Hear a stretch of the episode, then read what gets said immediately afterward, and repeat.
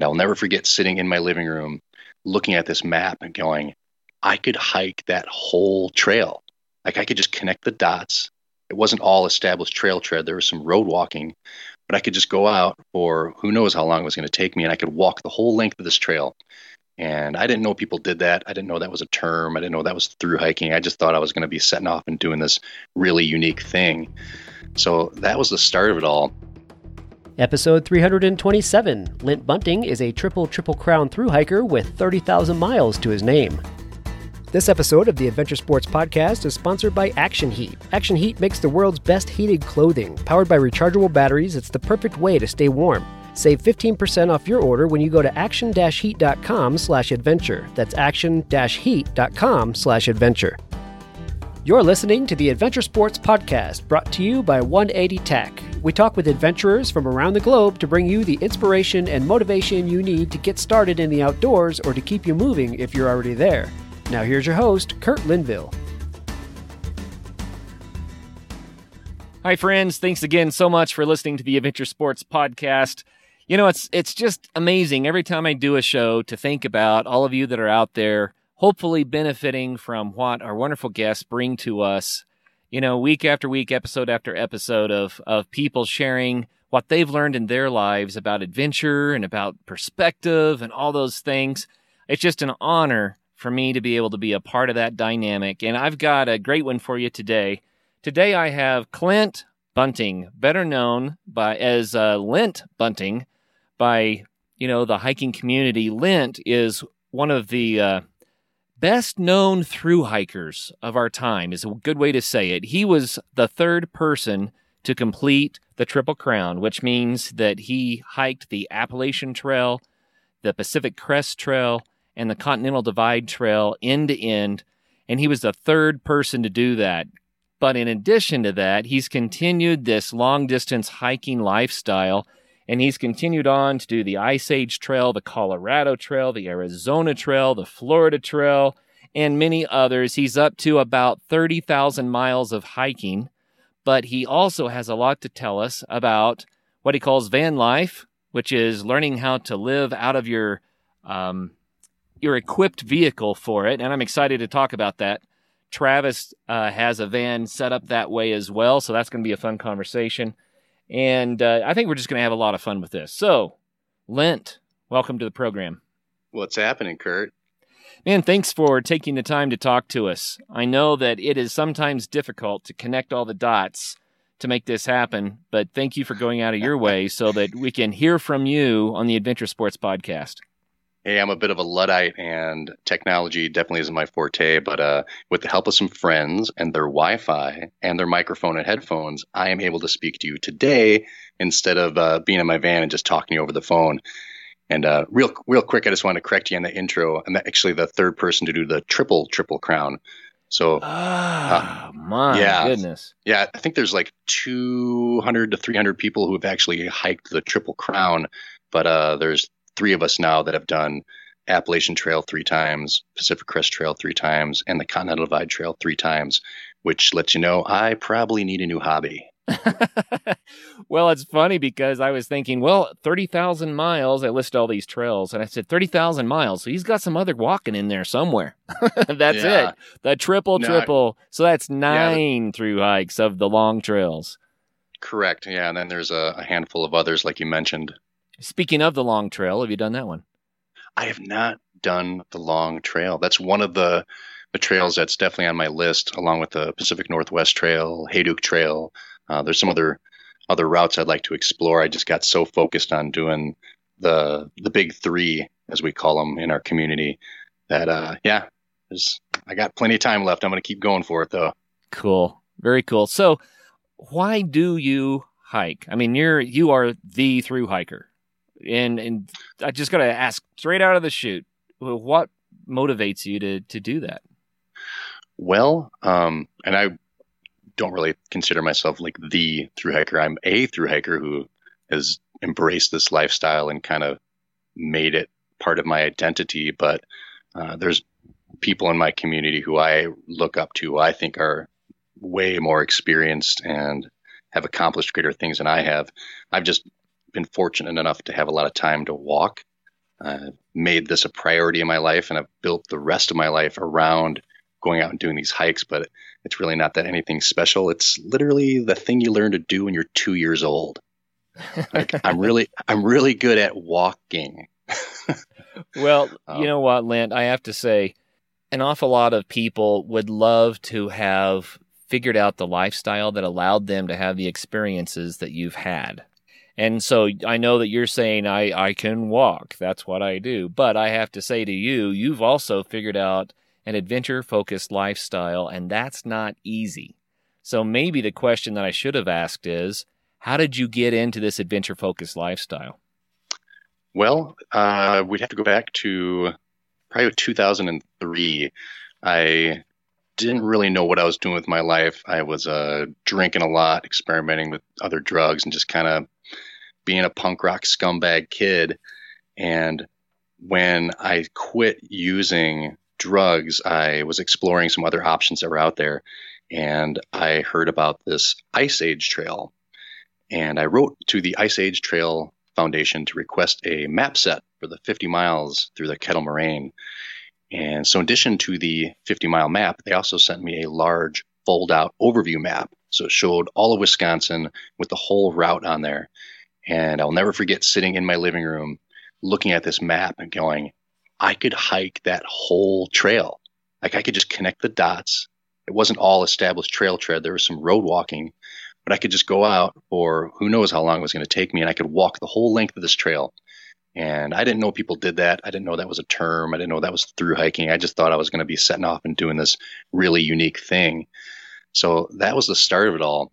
And I just went to a, a gear store, and between that combination, and a little bit of Goodwill gear, put together my kit, set out with some paper maps and big leather boots and a huge backpack, all the stuff people traditionally bring before they've kind of learned how to efficiently through hike. Right. And I did it. I did it. And it took me 52 days and I was in pain almost the entire way. I had blisters from day one till day 52 every single day, plantar fasciitis, all the, all the ailments that people usually get. Mm. Like I had all those things and there wasn't a community out there. You know, No, that- the Ice Age trail's kind of lonely. yeah, I was, if memory serves, and I could totally be wrong with this, I think I was like the 11th person to through hike it at the time. Uh, I, I do know that that year in 2003, there was only one other through hiker out there. Uh, I never actually met him on trail. He was two weeks behind me. So that whole time, I never saw any other hikers. I only saw one other backpacker that whole trip. The only exposure I had to people was when I'd go into town to resupply. So Mm. I didn't have other people to kind of look at and learn from and see that maybe I should change up the gear I was using. I was just winging it. But you So- did it. So that was your first big hike then, the Ice Age trail. Yeah, it was. That was my, my first love. Wow. So what was your second? And then we need to contrast the two because I know that your second was going to be more where the community is. Sure. So my second long distance hike was the following year, 2004. I set out for the Appalachian Trail. So on the Ice Age Trail, my base weight, and when I say base weight, I mean everything excluding consumables like water and food. So my base weight would be my shelter, my my cold weather gear, my rain gear, my stove, all that jazz. On the Ice Age Trail, my base weight was about 35 pounds. So setting out on the Appalachian Trail the following year, I had done a little research. I had read Ray Jardine's book Beyond Backpacking, which if you haven't read that, it's kind of the Bible Bible for ultralight hiking. Uh, and so on the Appalachian Trail that year, I started out with a 22 pound base weight. So for that time on that trail, I got a lot of looks from people because my pack was so much smaller than everyone else's. Mm. But even, you know, looking back at it now, I'm like 22 pounds. Holy cats, that was still enormously huge. But that was my second through hike. That was uh, the 2,184 mile, roughly, Georgia to Maine Appalachian Trail through hike. Awesome. And in that through hike, then you had done more study and more preparation, and now you were the light packer at that point. yeah, I was starting to move into that direction. I was hiking in sneakers instead of boots. I had a simple silnylon tarp style shelter in lieu of a big, enormous four season shelter, and I was cooking on a homemade beer can stove that burned denatured alcohol instead of carrying the traditional MSR WhisperLite stove. So I was I had picked up a few little tips and tricks from Jardine's book, but I definitely didn't fully embrace the ultralight philosophy because I wasn't experienced enough with it. Sure. I hadn't actually seen it in use. I hadn't, you know, it's one thing to read about something in a book. It's another thing to meet someone who's using these practices and realizing, hey, if they're doing it, I could do that too. Well, for our listeners who aren't familiar with it, what is ultralight? So the general term ultralight backpacking, um, and people would probably argue the specifics of the weight, but I generally use that to describe, you know, under 10 pounds for a total base weight would be like an ultralight backpacker. Okay, I've got to ask about that. So, I have seen people that go on an overnighter or a day hike in under 10 pounds but I don't know many people that do a through hike with under 10 pounds. So you're saying that you're able to hike two, 3,000 miles with a pack that light? For sure. Because all the gear that you need for one overnight is pretty much the same gear you're going to need for 150 overnights. You still have to carry a shelter. You still have to carry rain gear, warm clothes, a way to cook your food. You need to carry all that thing. So the only difference really is how much food you're carrying, how much water you're carrying. That's the only variable that really changes whether it's a one night or four months on trail. Right. And I have to tell you, I'm a light backpacker, but I've not managed to be the ultralight backpacker yet. I don't know what my base weight is, but I'm still probably around your 22 to 25 pound mark. Well, I am definitely not here to judge. you know, I, I come from, uh, you know, you know, I started out at that 35 pound base weight, went to the 22 pound base weight. Uh, as I continued through hiking and learned more from my peers, I picked up more from meeting people like Scott Williamson, um, who was a somewhat of a famous ultralight backpacker on the Pacific Crest Trail. You know, through meeting those people and learning what they did, stopping to, to chat with them, take their advice, experiment with what works for me, and always a student, right? You know, it's like anything else in life if you think you know it all, you definitely don't. And mm. at this point in my my my life, when I go on a through hike, depending on the trail, I'm gonna my base weight's gonna be around six pounds. Six pounds. Describe that yeah. to us. I think that there are a lot of people that their jaw just hit the floor. They're thinking, okay, I went backpacking and it was 50. I had 50 pounds. so sure. how do you do six? So I'm looking at every piece of gear that I carry uh, with a very critical eye. And if you see the progression over the years of how light my backpack's gotten, it's runs a similar axis with how much experience I have. So I know what my comfort level is, and I know what I need to be safe, comfortable, and enjoy my time outside. Also, on a through hike, I'm not really doing what a traditional backpacker would. Most people will hike for five to 10 miles and they'll stop. Maybe they'll go fishing. Maybe they'll read a book. Maybe they'll make s'mores or hang around the campfire. I'm definitely not doing that on a through hike. So I'm trying to get from, for example, Mexico to Canada on the Pacific Crest Trail.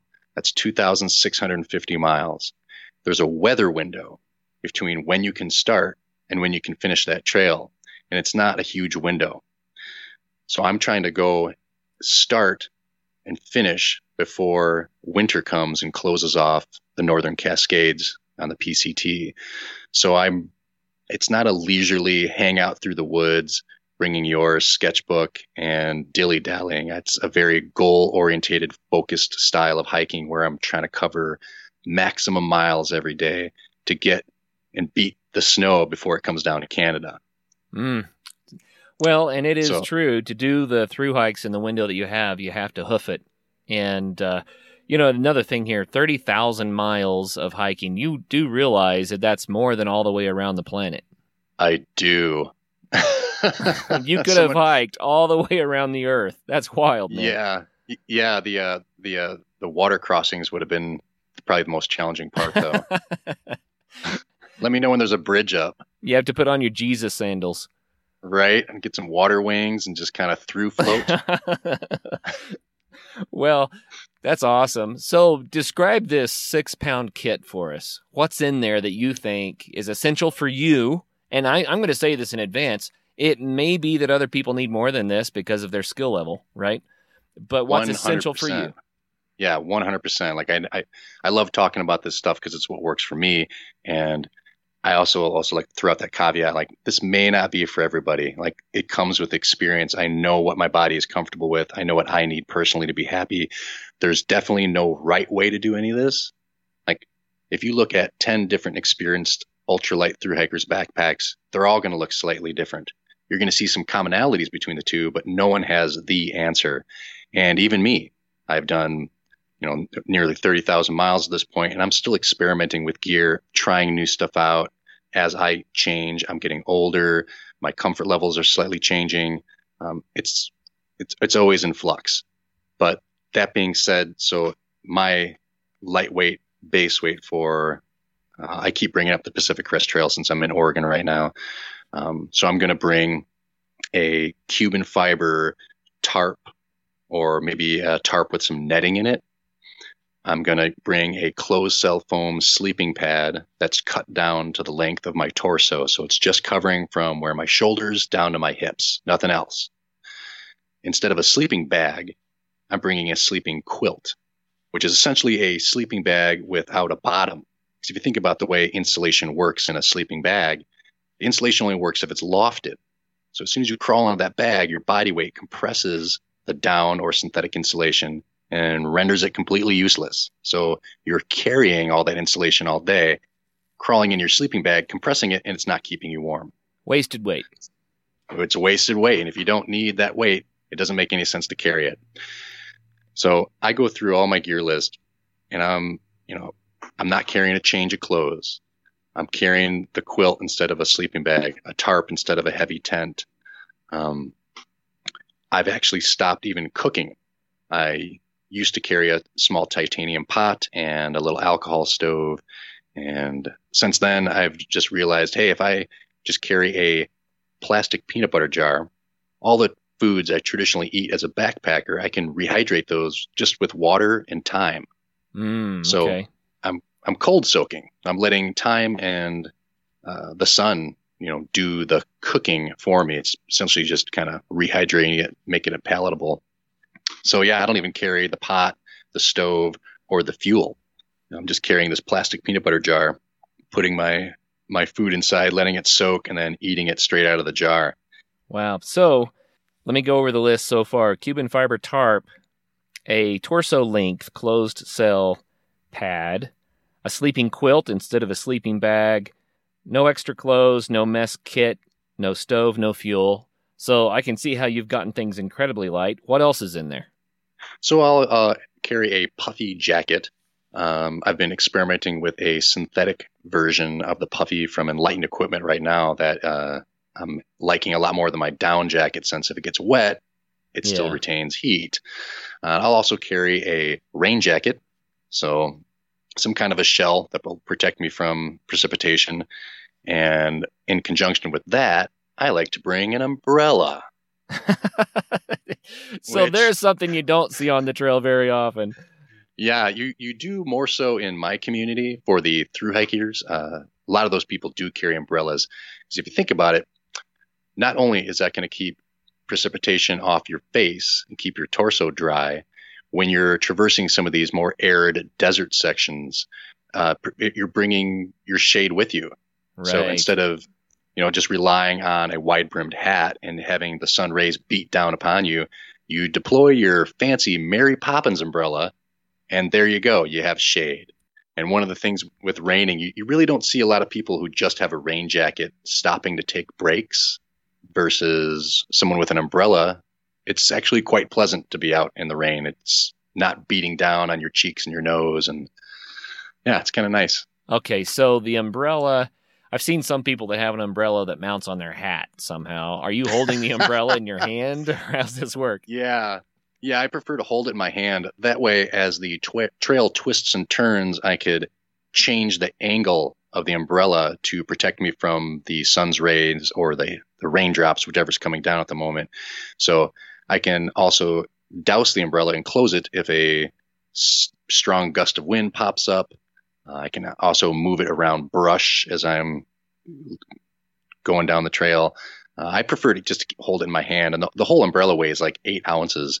So every five to 10 minutes, I'll just switch hands, which also has the benefit of keeping my hands above my heart. So the blood isn't just pooling in my hands if they're like swinging down by my sides. Oh, yeah. That keeps the swelling in your fingers down, I'm sure, and gives a little extra blood for the rest of the body. Sure does, and it uh, makes for some really hilarious photo opportunities when people see you on trail. hey, dude, did you know it's not raining? right?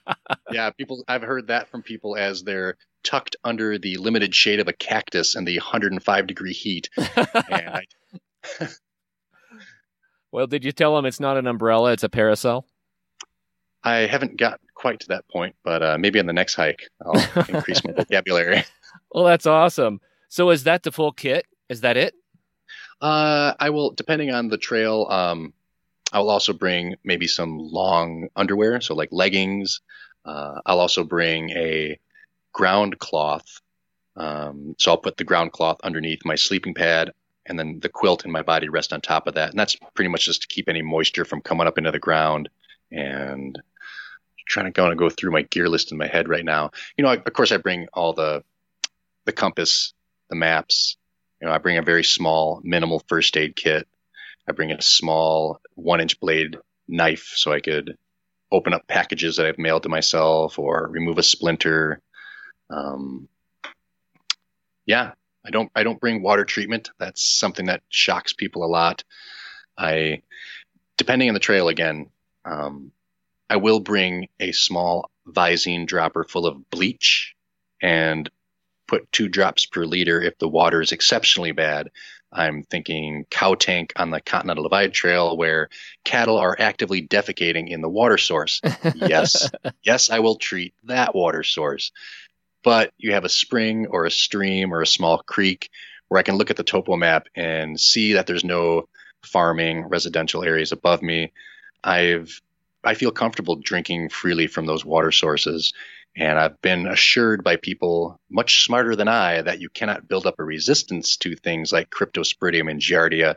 But I've been doing this a long time and I have not yet once gotten any kind of sickness from it. So I don't necessarily recommend people do that, but that's what I do. Well, you know, it's funny that you bring that up. I treat my water. That said, I didn't treat my water until I was uh, 18 years old or older and uh, I drank from creeks and streams and and springs all over the place. I can't say I never got sick because I did once, and I got really sick. And I I looked back on it years later and said maybe that was giardia. It had all the right symptoms and the right duration, and it made me think. I wonder if I built up a resistance because I let it go its full course. Right. You know what I mean? Um, but I don't know. It's hard to say. It it really is. I think there, like everything else in life, there's really no answer. There's no like correct way to to go about your life. And my immune system may be stronger than another person's. So that's why i don't like to tell people like hey you don't need to treat your water. That's what i do but i don't really suggest that. Like i've been doing this for a while. I may be a carrier of giardia maybe i'm just not showing any signs or symptoms of these sicknesses but i, I hold the, the the virus inside me. I don't know. But what i do know is that most people seem to be getting sick on trails like the Appalachian Trail, where they're coming in way more contact with other hikers. Right. What I suspect, I suspect that most of these cases of intestinal distress come from things like shaking hands, sharing food, touching trail registers, all while people have not washed their hands after having a bowel movement.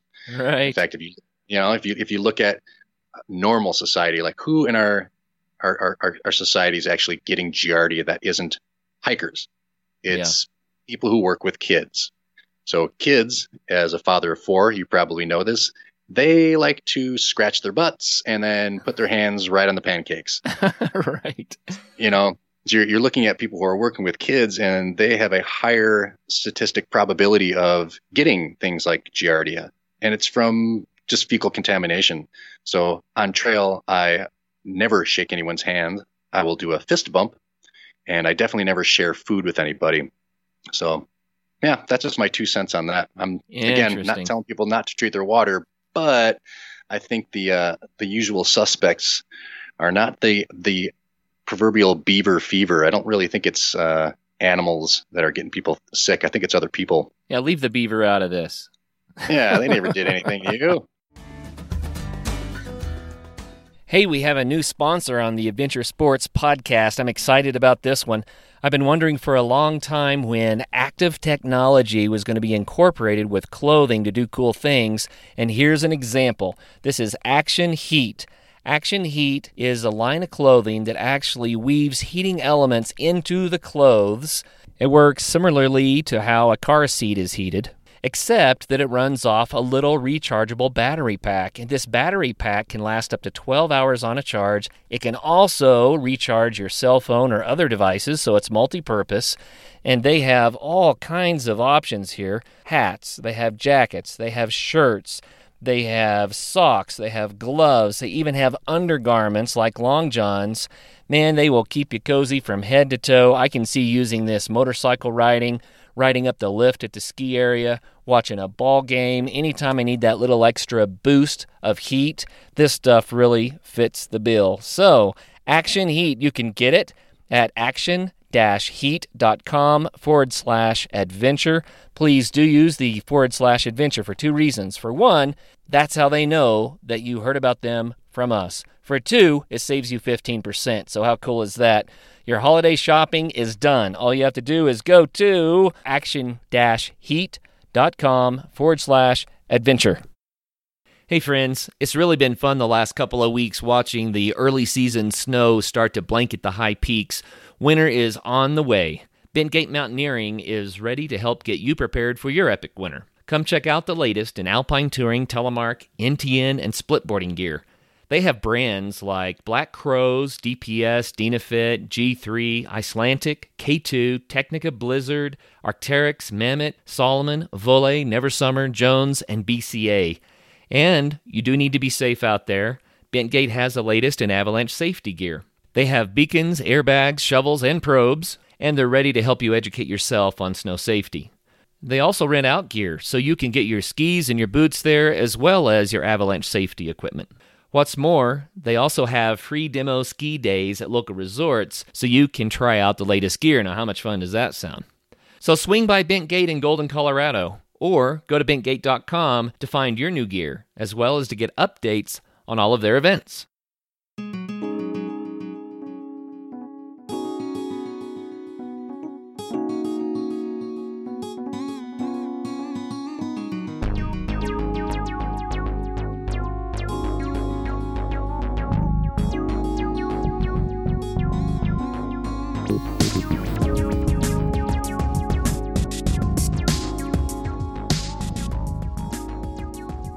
You know, when I was in Kenya, we did treat our water there, followed the World Health Organization guidelines, you know, and the, the local people would come to us and they finally got to know us well enough that they, they said, Why are you doing that? What is the point?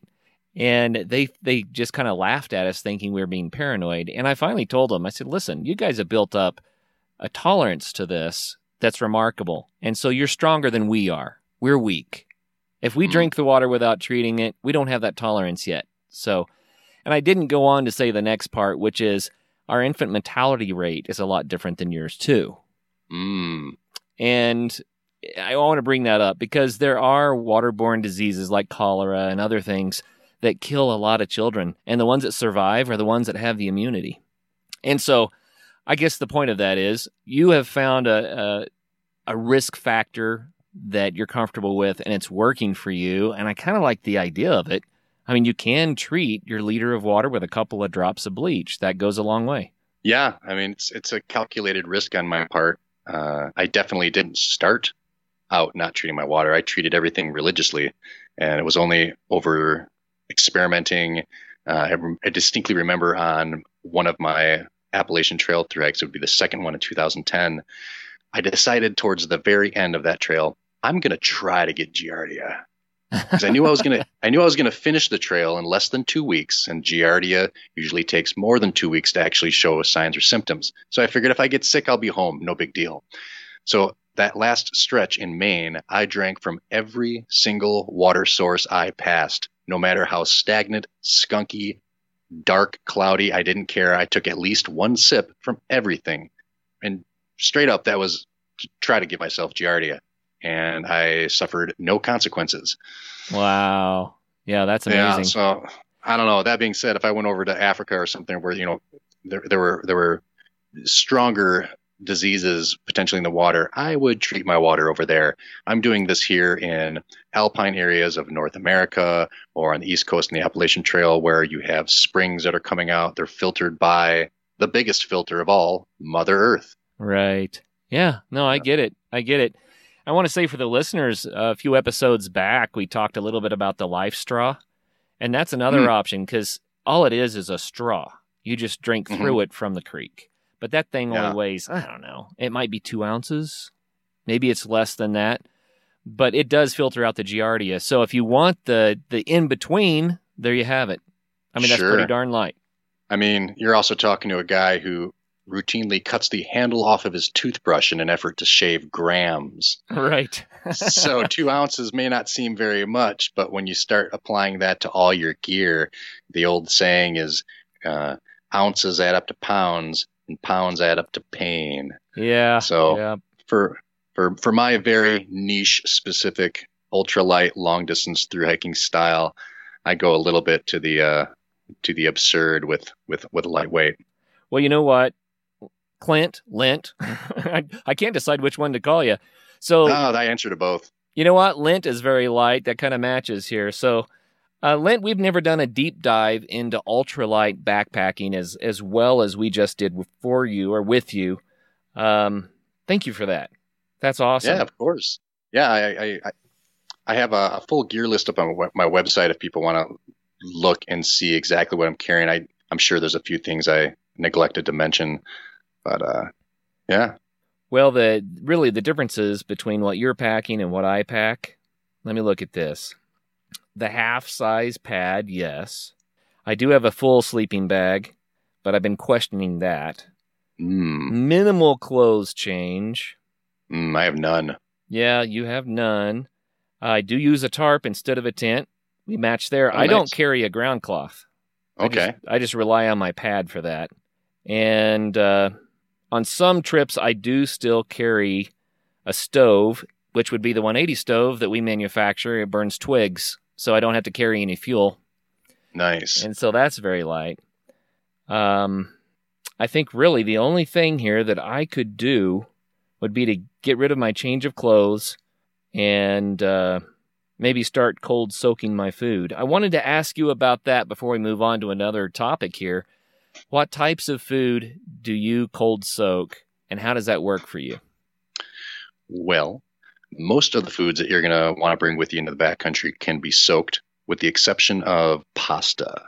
So mm. I did have to give up boxed macaroni and cheese, which was one of my favorite things to eat. But uh, everything else, so couscous, tabbouleh, instant soup packets, instant refried beans, instant potatoes, uh, all the Mountain House and their style freeze dried meals all can cold soak. I will also pick up, there's a Bear Creek brand chili. Most grocery stores sell it in a blue plastic, uh, plastic pouch, or it's green, green pouch. Uh, you can soak most of those things within two hours. Sometimes it takes three. But yeah, with the exception of the of the pasta, that's the only thing I've really had to give up even instant coffee. I don't partake when I'm on trail, but I know plenty of ultralight stoveless hikers who will just bring the instant via packets and mix it up with cold water and down the hatch. Oh, there you go. Well, that's cool. You know, I think that the biggest obstacle to enjoying backpacking is the weight of the pack. I really do. Um, doing long distances has its own challenges, but getting the pack weight down, I think, opens it up for so many people. But, you know, here's what happens they look at sleeping under a tarp and they start thinking about fighting bugs and mosquitoes all night and that they like being kind of inside of that cocoon of a tent so they feel safer or whatever it might be. It's just their own comfort level. And so they start to hedge and say, well, I got to have the tent, you know, and then it, that just keeps on adding weight. So I don't know. Everyone's got to find their balance, huh? Definitely. And there are still tarp style tents that have very minimal footprint using lightweight materials that do offer full bug netting. And depending on the trail, the time of year, I will bring one of those because if, say, Oregon on the PCT, when the mosquitoes are out in July, I've done it under a tarp. It's not pleasant. Uh, switching over to something like um, a tarp tent or a Zpacks Hexamid or something along those lines will offer a little bit more bug protection because that's kind of a deal breaker for a lot of people. Um, oh yeah, yeah, no doubt. Uh, yeah, but being out there with a lightweight pack, it not only I feel enhances your experience, your connection to being outside. You're not burdened with this huge heavy pack that's making you stare at the ground as you plod along the trail and you can't wait to stop and take this behemoth load off your back. With an ultralight pack, you're just kind of strolling down the trail. Uh, most people who see me on the, the long trails, they don't even realize I'm through hiking. Yeah. They see me they see me bounding down towards them. I usually hike in a button up synthetic shirt with running shorts, sneakers, and then on my pack, they usually can't even see my pack from the front because I don't have a hip belt. I just have two shoulder straps. So it's essentially looks like a day pack. Right. And people they get really confused. Hey, where's your car? I'm like, I don't know, Oregon maybe. Uh, I, I walked here from Mexico, and they're just, "Where's all your stuff?" Well, I have everything I need. That doesn't make any sense. Well, check out my website. I'll uh, you can I can assure you this is everything I need to be safe and comfortable. Oh, I love but, it. You know, also like uh, I think of young kids who are their first exposure to the outdoors is a traditional heavy load. Oh, kids yeah. aren't going to like that. Like if you want to turn off a kid to being outside and being in the woods, camping, hiking, climbing, like put a huge load on their pack and give them big leather boots that give their feet blisters and make them sore. They're not going to like that. And again, and even with uh, older people, I've seen out on trail, you know, maybe a, a man or woman in their 70s with a traditional backpacking load, and all I can think of is like, why? I want to stop and help you, and you know, you're you're already out here um, with age against you. Like we all get older and it doesn't get any easier. The knees and back, I mean, myself included, I'm starting to feel that effects too. But with a uh, lighter weight gear, you can get out there and still have the same experiences, but not beat the crap out of your body. Yeah, and why not? There is one question about it that I'm sure other people have asked, but I have to. Your setup does have some protection from the elements, but if you get caught in the unexpected Arctic blast, you know, then uh, what do you do then? So there's only been one, maybe two times where I really questioned my decision to go as ultralight as I do. And I'm thinking of a particular moment on the Continental Divide Trail going through the San Juan Mountains where you're at 11, 12,000 feet for extended periods of time. Yep. And I had a thunderstorm slash ice storm that turned into a snowstorm that was one of the scariest experiences of my through hiking career where the lightning and thunder were simultaneous directly over top of my head. right. The weather, you know, I was there's no no vegetation to hide behind. I was just getting beat up. I was starting to drop in temperature. And that's when the grit has to come out. Mm. I think a lot I think a lot of people neglect to include the grit when they talk about going as ultralight as I do. Now, if you have like a 10 pound or 8 pound base weight, you can you're carrying a lot of extra stuff. Two pounds is a lot of extra weight. You can carry a lot of extra warm layers, rain protection in that two pounds. Once you're doing what I'm doing down to that six pounds, you got to start relying on a little bit of that grit that toughness, that mental and physical fortitude that's going to allow you to push through these these uncomfortable experiences, whether you call it the pain cave, as we call it in the ultra running community. Um, I mean, and go to that instance I just talked about. What I did is I bundled up with all my clothes. I put my head down and I crushed miles. I didn't stop. I kept the the heat from motion. That that's what was protecting me was was just the the heat that I was generating as I was hiking, and I just hiked nice and fast, nice and calm. I knew from reading my hap- my maps ahead of time because I always plan ahead and prepare. I knew that I was eventually going to come down off of this ridge where I expected there to be more trees, a little bit of protection where I could set up my shelter. And so I had a few hours of being extremely uncomfortable. And that's not fun. That's the type two fun where even looking back on it, you're like, why did I do that? That sucked. I just would have had an, you know, a few extra layers, it would have been a lot more comfortable. Um, so yeah, that's what I did. And I know again through experience what I can get away with. Right. So I wouldn't recommend someone who's going from a traditional 30 pound base weight just all of a sudden tomorrow and go out with a six pound base weight because they might not have that grit. I don't know. They won't even know until they actually experience it themselves. sure. But it's it's going out and and, and testing your limits, pushing yourself, and seeing what you're capable of. That's the only way you're going to be able to know what that baseline is. And you know, Lint, not everybody has the same tolerance for cold. I have a friend who I've seen get hypothermic two times Mm. when I was fine. But Mhm. it, it- for some reason, his body had just a, and it, you couldn't tell by looking either. You can't say, "Oh, what's your body type? You're lean, or you're you have more padding, or whatever it is." It's not like that. But for some reason, he would get hypothermic, and I've Yeah. I've gone through some issues. I mean, what you're describing, hiking on the Continental Divide Trail, that's where I hike all the time. I live in Colorado. That's my world, and so I've had to do that. I've had to I've had to realize when listen, I, I am not prepared for the weather right now, so I can't stop. Yeah. I've got to keep moving and keep my energy level up because that's how I'm going to get through this. But then I know other people who just they chill out and they lose their ability to reason, and that's Mm. the scary part. When your body Mhm. temperature drops a couple of degrees and you can't think straight anymore, that's when people make really bad mistakes. So, you know, you've proven to yourself that you can press on through, and I think I can because I've done that as well. But I've seen people who don't, and I don't know what the difference is. It's not toughness, you know, it's probably genetics. Yeah. Yeah. I mean, th- I don't know if this is stuff you can you can learn, or I mean, I I just love that term grit. yeah, know. that's good. Like when you got to dig deep. Like when I started exploring in like ultra marathons, for example, when you're doing a hundred mile ultra marathon, the only thing that gets you from mile 90 to mile 100 is pure grit. Right. I don't care how much training you've done, how much stamina, how much endurance you have. Mile 90 to mile 100, and you better be tough as nails because that's going to be the hardest thing you've ever done. Hmm. Well, it does sound extremely hard. You know, I've done the 12 to 14 to 16 hour hikes, but I have never tried to run even a marathon. So when you talk about those sorts of distances, I just am wowed. You know, I think most people are. How does anyone run 100 miles? But people do it. Yeah, People do it. And it is grit. It's being in Yeah. great shape and knowing how to do it and then having the grit to stick it out. for sure.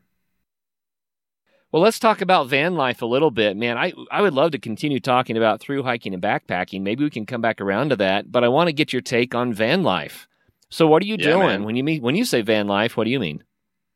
So, about a year and a half ago, I had a bit of a paradigm shift. I was looking at potentially purchasing some property. I was going to build a little house, and I was working with a realtor, and they were showing me things that were in my budget that were not very pleasant. And I started looking down the barrel of that mortgage, Mm, and I went, wait a minute, wait a minute, wait a minute. What am I doing here? I want a house. I want the safety and security.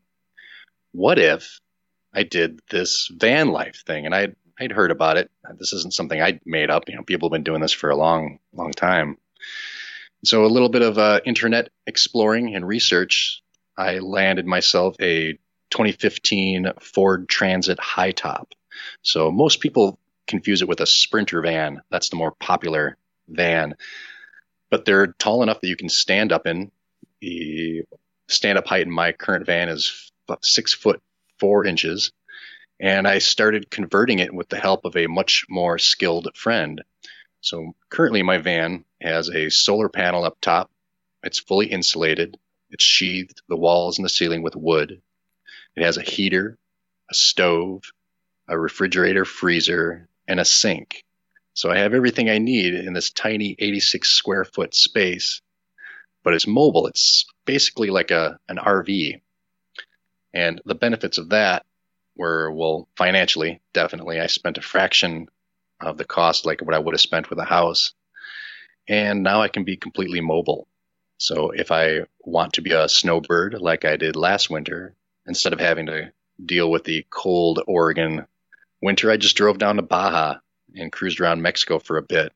And when that got boring, I went over to Florida, where my partner and I, well, I hiked the Florida Trail and she drove my van and met me at road crossings along the way, which was pretty styling, let me tell you. yeah, that's nice.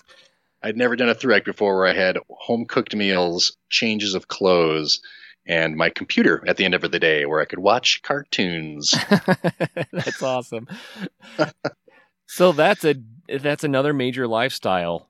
You know, most people that do these things say, "Well, I can only do this for this period of time. I have to get back to work. Got to pay the mortgage. I got to, you know, take care of all of these obligations I signed myself up for."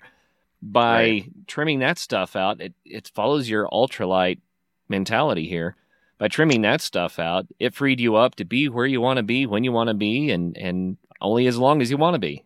Most definitely. And I when I talk about van life, I think the image that most people have would be the Chris Farley sketch from that Saturday Night Live show where he's living in a van down by the river. They equate van life with, oh, you poor thing, what did you do to deserve like that? I think of, you know, poverty and despair. Uh, what I'm doing is most definitely not anything with poverty and despair in the title. Like my van is actually really nice. I have a lot of money tied up into this thing. Um, yeah, the, the, the van conversions, like what I'm talking about, are more like in the hundred thousand dollar range. Mm. So yeah, I'm living in a van, but it also has walnut cabinets with stainless steel hardware. You know, the refrigerator that I have is made for sailboats and RVs, so it's a thirteen hundred dollar refrigerator. I have a cork flooring and you know these expensive solar panels to be off the grid and get my electricity from the sun's rays. So I invested a lot of money to build this thing, uh, thinking long term. I knew if I lived in this for five to seven years versus paying rent, at, after the end of those five to seven years, I'd still have a van versus if I was paying rent, I wouldn't have anything. Right. So yeah. for me, with, with my lifestyle, you know, I don't have any debt. I owe nothing to anybody. I don't have any kids. I live very simply within my means. Like I'm a, I'm a cheapskate. You know, I, I prioritize going out and having these hikes, these adventures. Like that's what I want to spend my money on. So I make, I make sacrifices when I'm not on trail. So when I get on trail, I can live like a king. Yeah. Although living like a king means eating instant, instant potatoes and jumping in a river for a bath. That's great. That's great. With the van, it was, you know, the way the system is set up right now, you you really can't change the game. Housing housing is always going to be expensive. You know, land is one of those few things that they're not making any more of. And as population increases, it's just going to get more and more expensive to purchase land, houses, and whatnot. So I couldn't change the game. But with the van, what I was able to do is change the way I played the game. So I just kind of tweaked or hacked the rules. So I built myself a house that's on wheels. So I could, I don't have to pay property taxes. Uh, I don't have a lot of the repairs associated with home ownership. There's still repairs because it is a vehicle and things go wrong. I got to change the oil and pay insurance on it and fill it with with uh, diesel fuel. But it's just it's simpler. So didn't change the, the, the game. I just kind of tweaked the rules a little bit. I think that you're you're doing it from the right angle. I, I have a friend who decided to try to do that to save money, but he ended up buying a uh, a trailer that he could leave parked in an RV park, and he made it through a, a I think one maybe two winters in that, and he was paying a lot of money for you know a place to park it. And sure. he eventually said, I just wasn't worth it. He bought a house and, and joined the rest of the world. But the way that you're doing it, you can avoid those expenses and uh, you're still going pretty darn light. You don't have a, a, you know a 24 or 30 foot trailer that you have to drag around and leave somewhere. No, man, this thing's super small. Uh, it blends right into the scenery when I'm in urban environments. Most people assume it's an electrician or a plumber's vehicle when it's parked out front. So I can just park anywhere. In fact, one of my favorite things to do is park in the really, really nice parts of town. Not only are you less likely to have someone come knocking on your door, like a, a criminal or a derelict, but I, I kind of like waking up in the morning and making coffee and watching everyone go to work. and, you know, they're, they're in a, a million dollar house and they're, they have a really nice, you know, $80,000 car. And I'm making French press coffee in my van going like, well, I hope I can make it in time for yoga. That's fun. That's you know? fun. While doing your holiday shopping this season, why don't you drop by our site at 180tack.com and pick up a camp stove for the adventurer on your list? The 180 stove, 180 flame, and Bearline Plus are all made right here in Colorado and sure to make your loved one a happy camper. It's a great excuse to treat yourself to something special as well. Visit us at www.180tack.com. Hey guys, this is Travis. I just wanted to give you a quick update on Action Heat. As you know, they're our new sponsor, and they sent Curtis and myself uh, some heated socks and heated shirts to try out. And I wanted to let you know I got out on the motorcycle this weekend, and when the sun dropped, the temperatures became about 45 to 50 degrees.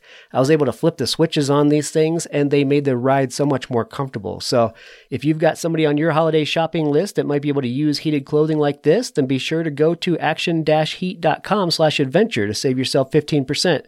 Thanks, guys, and now on with the show.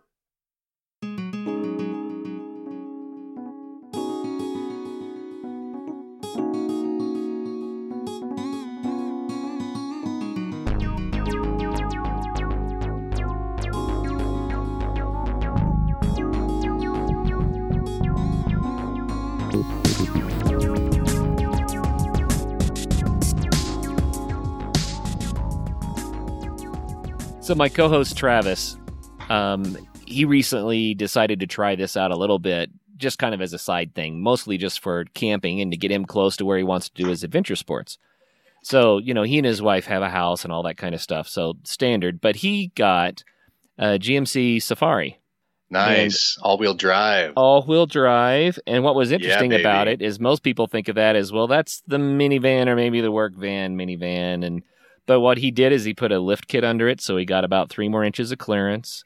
And then he he kind of detailed it so it looks a little bit more rugged. He put a big rack on top, and inside he has a queen size bed.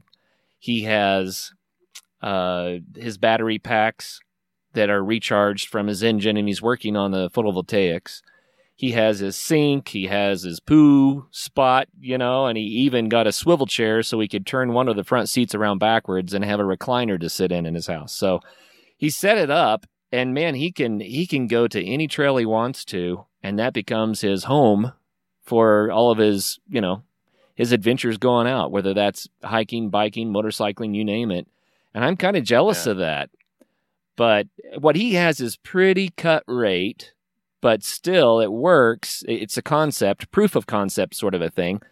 But what you're talking about, every time your rig goes by, I watch him salivate. He's like, oh, that's next. That's next. and so, anyway, you're starting a business building these for people, right? Yeah. So, what happened is after I uh, completed the transit, uh, I went on this big road trip and explored a lot. And what happened is I had a lot of people coming up to me at parking areas or uh, you know at the gym and they they knew what was going on enough to know that was a conversion. And when i opened the doors and they'd seen what i did to that with the help of my friend you know the quality of the craftsmanship the nice wood stainless steel you know they wanted to buy it. Right. And i even though they i had some really really tempting offers like six figure offers of course i couldn't sell it because i lived in that. Yeah it's my home. So it's my home. If I sell this, I'll be homeless. So when I came back through Portland, I stopped and visited a really old friend of mine who is a genius designer, fabricator, just kind of an all around savant type person. And we discussed the possibilities of maybe buying a van together as a partnership, doing a conversion, and then selling it.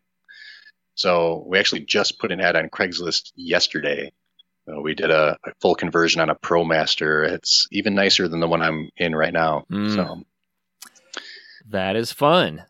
Yeah, I mean, there's there's a lot of demand for these things. You have retirees who don't want to be in a 40 foot travel trailer. You have digital nomads. So these are people who maybe work for Google or in some other version of the tech industry who are making six figure salaries, but they don't need to be at work. They just need a Wi Fi. Right. So if all you need is a computer and Wi Fi, you can pretty much go anywhere you want to as long as you have access to the internet. So mm. there's a there's a whole revolution of people who are seeing the benefits of this more transient lifestyle. You know, maybe they're into surfing or maybe they're into skiing and snowboarding and they want to chase the respective waves, whether it's the ocean or the mountain snow. And you don't have to be stuck in one place. You can literally drive wherever you want to. Or you can also do the snowbird thing. For sure. yeah. Well, yeah, I love so it. The, yeah, the market's really crazy right now. There's a few companies here in Portland that have been doing it for a while, and they're all booked out 18 months in advance. Mm. So even if you bring them a vehicle, you have to wait a year and a half to get that vehicle back. So what we're doing is just a little bit differently uh, than what they're doing. Is we're just buying the vehicle outright ourselves, doing the conversion, and then throwing it on Craigslist. So instead of waiting a year and a half, just call Lint. He'll take care of you. yeah, uh, we only have we're only doing one at a time though, so I figured we'll we'll probably do a few of these every year, just enough to. We're not going to get rich doing off this. It's more of like a hobby that's going to pay some of the the meager bills, um, but it's fun. You know, I'm essentially hanging out with my buddy, working on vans, playing music, cracking jokes all day, and after a few months, we have this van that we've converted that's a rolling piece of art. It's beautiful, functional, and there's a huge demand for it. And you know, this is an age of Amazon Prime where people want stuff now. Yeah. So they don't want to wait eight, they don't want to wait 18 months to get their van. They want to buy something right now. They want to get out and start adventuring and exploring. So that's the market that I'm I'm, I'm pretty sure we're going to be tapping into here. Yep. You know, we're going to run out of time way too soon. We could talk for another three hours. it would be no problem. But I wanted to bring up something that you brought up before we recorded. You know, you're talking about hanging out with your buddy, working on vans, listening to music, telling jokes, and what I didn't hear there was getting drunk. Most definitely not. I am a I am a sober as a judge these days. Well, tell us about that. What what has sobriety done for you? So I was a very functional alcoholic for much of my life. Um, it never interfered with my work or my relationships, but it was definitely interfering with my mental health. I was able to keep everything together, but you know, I was drinking like a 12 pack of beer to blackout drunk nearly every single day. So I kind of had an epiphany, and I don't want to take up too much time. There was a little bit of plant based medicine involved with that epiphany, but I kind of came to this moment of self realization where I saw what excessive alcohol intake and the abuse was doing to my brain and my body and, and I made the conscious decision like I in the 20 years that I've been drinking alcohol, I drank a lifetime's worth. So I simply ran out of beer credits. So I quit. Mm. And yeah, it's been it's been challenging. I mean, that's how I socialize. That's the lubricant that gets people talking. That's what you do when you're at parties or hanging out with your friends. It's so ambiguous in our culture. Alcohol is a part of, of everything. Um, and stepping back from that, you know, it's it's it's a, a learning, relearning how to live, pretty much. When you when you don't have that drug, you know, it's it's definitely a drug. Alcohol is 100% a drug, and some people can maintain a relationship with it, and some people can't. And I definitely fell into that category of people who can't. Mm. So now that you have been sober for an extended period of time, uh, how is your life better? How's it different? Well, in the year and a half since I've quit drinking, I've I've become a much more happy, pleasant, and grounded person. Um, I didn't realize how much alcohol abuse was impacting my mental health. Like it made me very angry because I was constantly feeling sick. Mm. You know, my mm. the hangover was constant every day. I was hungover, and I didn't realize that that was just the norm. When you drink as much as I was drinking, that just becomes part of how you feel. And much like how you don't notice your eyesight going bad over the years until you actually put on a pair of glasses. When I took off those beer goggles, I realized just how much damage I was doing to myself. So, yeah, I'm excited to. I'm year and a half sober now, and there's no way I'm ever going back. Like, my level of, of, of, contentment has skyrocketed with uh, sobriety. And also, I've been I was at first reluctant to share this publicly. There's a lot of stigma associated with substance abuse. And I wasn't sure if I wanted to make that public. But I talked in person with some people who were also struggling with their own addictions and decided it was essentially my responsibility to come out in my community anyway and be that lightning rod let people know like hey this can happen to anybody like even someone like me who 3x every year who seems to have it all together who's living this dream lifestyle like hey man i got bit by it too. And you're not alone when you're out there. Like if you have a substance abuse issue like keeping that to yourself and trying to battle your demons all alone like it's going to be hard to get away from those demons without the assistance of a community or at least uh, learning from the lessons of other people. So well dude thank you so much for sharing that i know that um, for people that do have that challenge they need that encouragement and they need to know that they're not alone and uh, what you have done as an example man it's uh it's good it's great that makes a difference in the world just because you're able to say I was this and I did this and I am this, and you can be that too if you so desire. Yeah. And you know, you're in Colorado. I kind of want to give a little shout out to my buddies over at uh, the Phoenix, used to be known as Phoenix Multisport. It's a sober, active community. They have a the, the flagship chapter was in Denver. They've said branched out to Boston, San Diego. They just opened a space in Boise.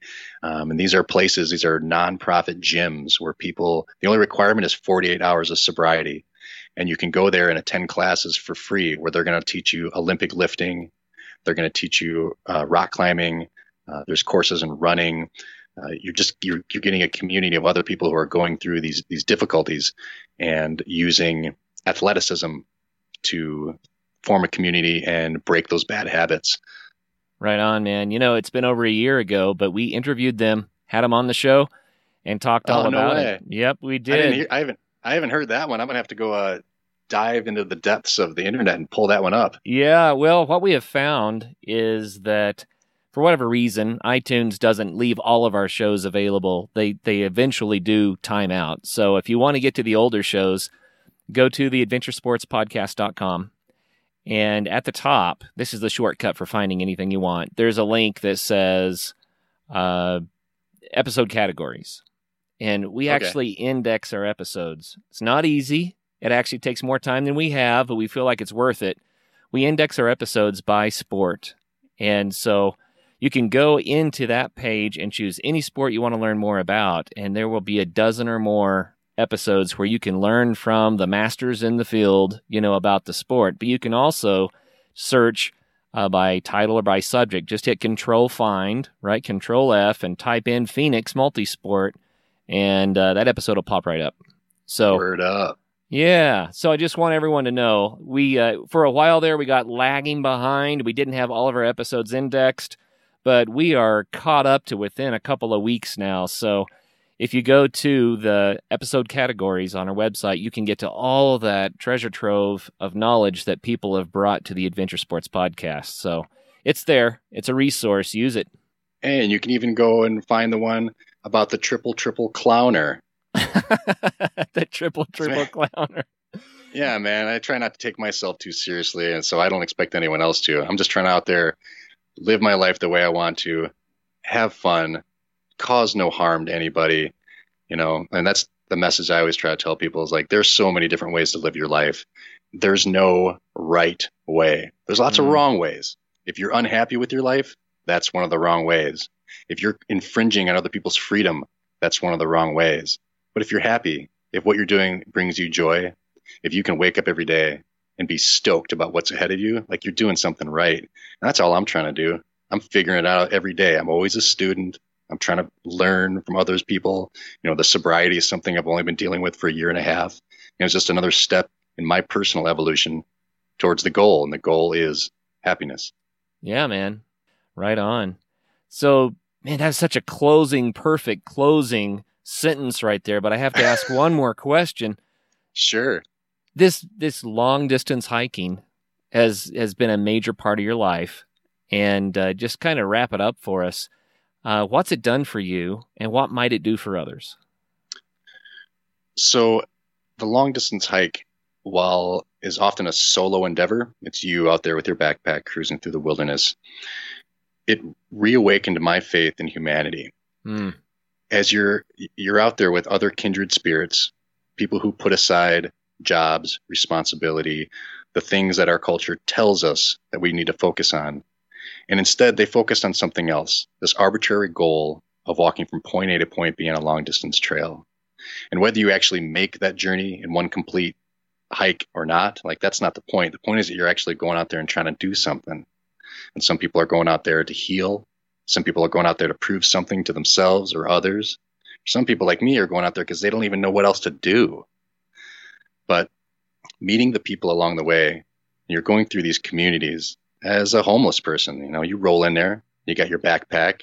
Men usually have beards. The girls have their legs are all hairy, and we're all covered in a trail trail patina, as I like to call that layer of dust that likes to stick to everything when you're out there for extended periods of time. But you're rolling through these places, and for the most part, you're welcomed with open arms. Mm. And these are people, especially like, you know, I live in a little bit of a bubble. You know, most of my friends are outdoors people. There's definitely a more of a progressive liberal bent to the politics. And then I go out in like the CDT and I'm going through these small, rural, oftentimes very, very right wing areas where if you read the newspapers, like we're supposed to hate each other, we're supposed to fight. There's all these divisions. And you go out there and you talk with people and you realize we're all the same. Right. You know, and you find commonalities and make connections with people that i mean gosh some of my best friends in the world now are people that if you look at us on paper you'd think we hate each other's guts but we've we've been able to find a friendship through shared experiences and a love for the freedom that long distance hiking can offer Wow. Very cool, man. Well, I'd like to say it this way we're human first, we have ideas second. Hell yeah So, you know, if you find the humanity first, the ideas can kind of take care of themselves. i like the sound of that Yeah. Well, man, Lint, this has been a lot of fun for me. I love what you're doing here, um, especially the the depth you dived into the ultralight stuff. You got me rethinking some things. I think there are ways that I can go even lighter.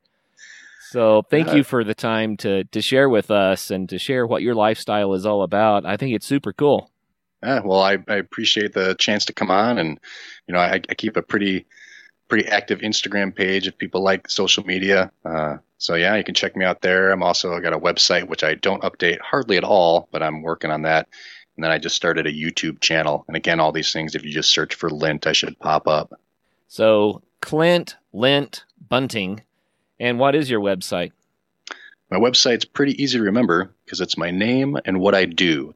LintHikes.com. linthikes.com. So if you want more information, Or if you want to be the first person to buy this Overlander house on wheels, um, then you, you're going to have to act fast, get a hold of Lint, and uh, he'll set you up. Yeah, any listeners to this podcast get a, a 1% discount. Fantastic. Well, Travis is going to be knocking on your door then. well, thanks for your time, man. We really appreciate it. hey, Kurt, thanks for having me on, man. You bet. And for all the listeners out there, I hope you learned something today. I know that I did. Make sure, until the next show, to get out there, have some fun. Coming up on Monday's show, we're going to talk to Ray Thaberge about mountaineering. He's climbed all 48 4,000 foot peaks in the White Mountains. Until then, get out and have some fun.